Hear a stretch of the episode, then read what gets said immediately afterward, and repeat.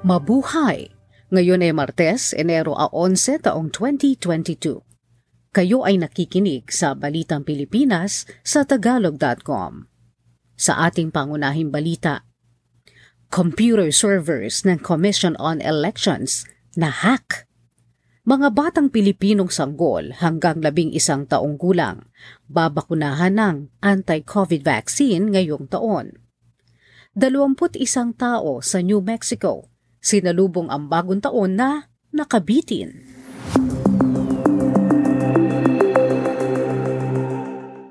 Na-hack ang mga server ng Commission on Elections o COMELEC at na-download ang mga data na may kinalaman sa impormasyon ng mga botante.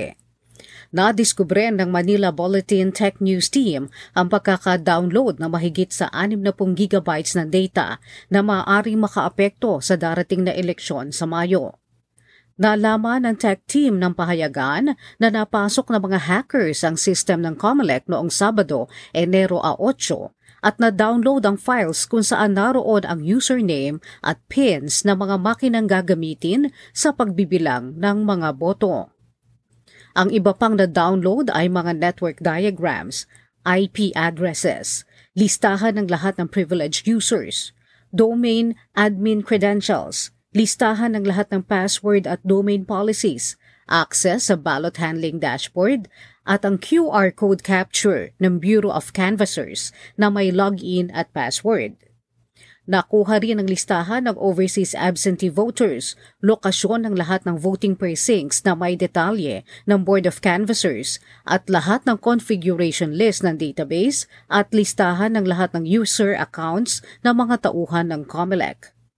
Mayroong nagtip sa Manila Bulletin na may isinasagawang hacking noong Enero 8 sa Comelec servers kaya't nalaman nila ito.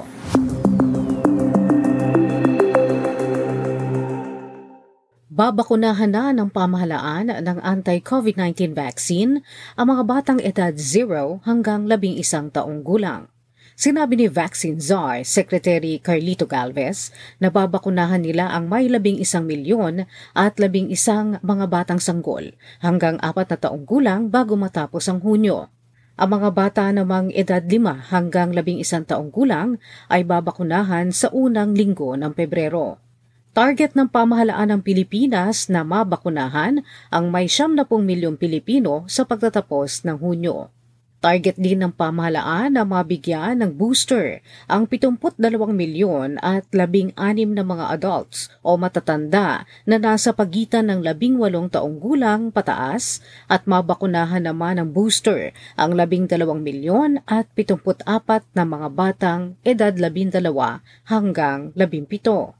52 milyong Pilipino na ang fully vaccinated sa populasyong may kabuuang 100 at siyam na milyon katao batay sa istatistika noong 2020. Nasa critical na risk case classification ngayon ang Pilipinas sa pagtaas sa 600 at 70% sa pitong araw na average na araw-araw na kaso ng COVID sa bansa. Sinabi ni Health Secretary Francisco Duque, bukod sa pagtaas ng average daily cases, ang dalawang linggong growth rate ngayon ay nasa 3,663%. Ang average daily attack rate naman o ADAR ay nasa 10.47% at ang positivity rate ay nasa 40.4%. Samantala, nasa 40% ang gamit sa mga kama ng ospital sa bansa. Ang ICU ay nasa 38% at ang paggamit ng mechanical ventilator ay nasa 17%. Ang pinakamataas na kaso ng COVID sa bansa ay naitala ng DOH noong lunes sa kasong 33,169 kung saan 145 ang namatay at 3,725 ang gumaling. Humingi na rin ng tulong ang pangunahing ospital ng pamalaan na nangangalaga sa COVID patients, ang Philippine General Hospital, dahil umaabot sa apat na raang staff nito ang positibo sa COVID. Ang Philippine Airlines na pangunahing airline ng Pilipinas ay nagkansela na rin ng ilang mga flights dahil karamihan sa mga tao nito ay may sakit na rin.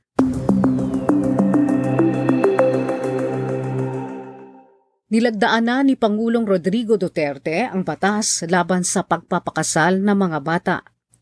Ang Republic Act No. 11596 na kilala rin bilang isang batas na nagbabawal sa pagpapakasal ng mga bata at pagpapataw na kaukulang parusa ay nilagdaan ni Duterte noong Disyembre 10 taong 2021.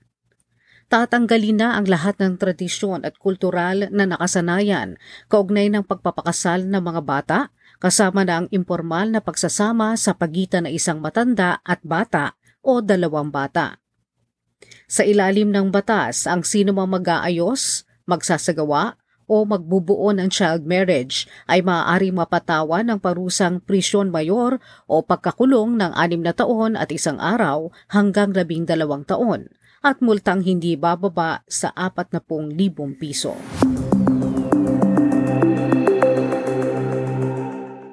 Iniimbitahan ng Ajinomoto Philippines ang mga Pilipinong siyentista na mag-apply sa 2023 Postgraduate Scholarship sa Japan. Ang mga mapipiling iskolar ay bibigyan ng pinansyal na tulong habang nag-aaral sa larangan ng siyensya.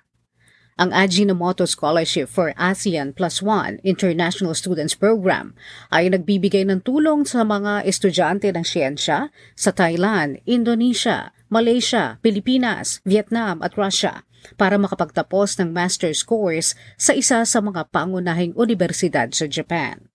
Para sa detalye ng scholarship, puntahan ang website na www.ajinomoto.com.ph What's New Archive 2023 at Ginomoto Postgraduate Scholarship Grant.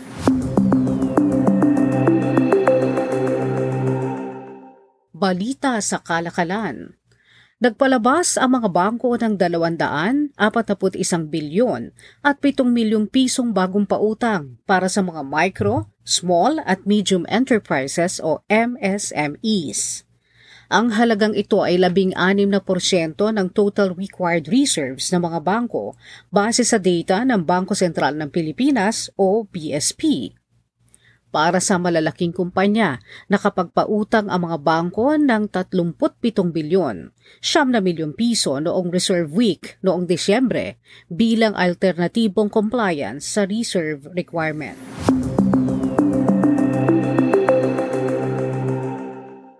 Nilagdaan na ni Pangulong Rodrigo Duterte ang nirebisang Philippine Veterans Bank Act para maisama ang mga veterano at sundalo makalipas ang World War II ang Republic Act 11597 na kilala rin bilang Philippine Veterans Bank Act ay nagtataas ng otorisadong kapital na stock ng bangko mula 100 bilyong piso tungong 10 bilyong piso para mailinya sa minimum level na itinakda ng Bangko Sentral ng Pilipinas para sa mga komersyal na bangko ang mga veterano pakalipas ang World War II at mga retirado ng Armed Forces of the Philippines ang magkakaroon ng benepisyo at pribilehiyo sa ilalim ng batas makaraang sila ay mag-invest sa Philippine Veterans Bank.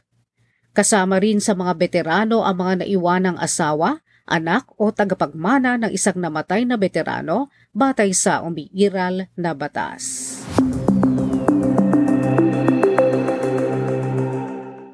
Mahigit sa 25 bilyong piso ang nasira ng bagyong Odette sa industriya ng agrikultura at infrastruktura noong Disyembre. Umabot sa 7 bilyon at 7 milyong piso ang nawasak sa agrikultura ng Calabar Zone, Mimaropa, Bicol, Western Visayas, Central Visayas, Eastern Visayas, Northern Mindanao, Soxargen at Caraga. Ang nasira naman sa infrastruktura sa Mimaropa, Central Visayas, Eastern Visayas, Northern Mindanao, Soxargen at sa Bangsamoro Autonomous Region in Muslim Mindanao o BARMM ay umabot sa 17 at kalahating bilyong piso. Nasa 600 at 6,000 kabahayan ang nawasak sa Mimaropa, Central Visayas, Eastern Visayas, Zamboanga Peninsula, Northern Mindanao, Soxargen, Caraga at Sabarm. Ang mga kumpirmadong nasawi ay nasa 76 habang siyam pa ang nawawala. Pero ayon sa pulisya, ang bilang ng namatay ay 331 samantalang 69 ang nawawala.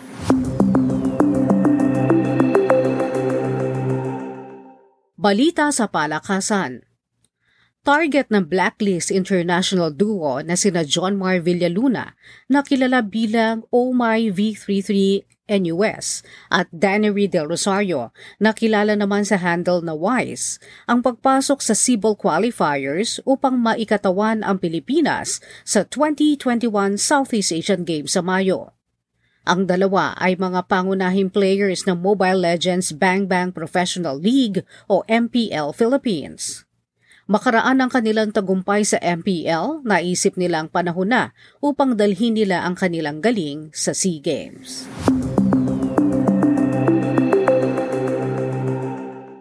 Sa balitang showbiz, ang alamat sa pagpapatawa na si Bob Saget na sumikat sa TV show na Full House ay natagpo ang patay sa Ritz-Carlton Hotel, Orlando, Florida. Hindi pa malinaw ang dahilan ng pagkamatay ng 65 taong gulang na aktor pero walang nakitang ipinagbabawal na gamot o resulta ng foul play sa kanyang labi. Nakapagtanghal pa si Saget na kanyang stand-up comedy act sa kanyang tour ng mga syudad sa Florida, sa Hard Rock Live sa Universal City Walk sa Orlando, at may isa pang pagtatanghal noong Sabado ng gabi sa Hilagang Florida bago siya natagpo ang patay noong linggo.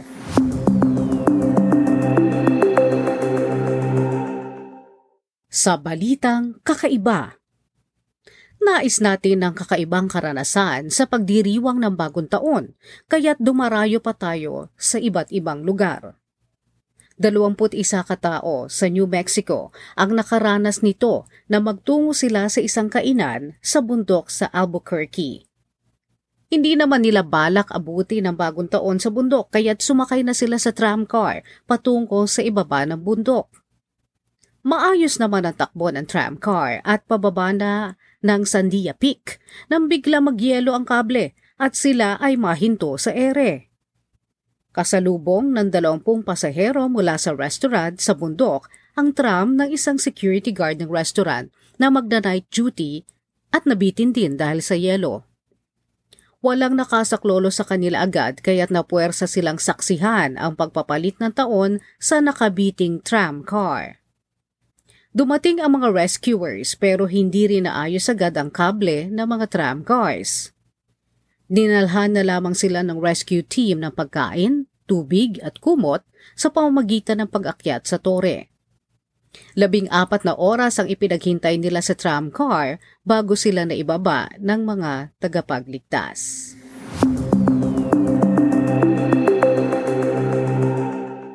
At yan ang kabuuan ng ating mga balita ngayong Enero 11, taong 2022 para sa Tagalog.com. Basta sa balita, lagi kaming handa.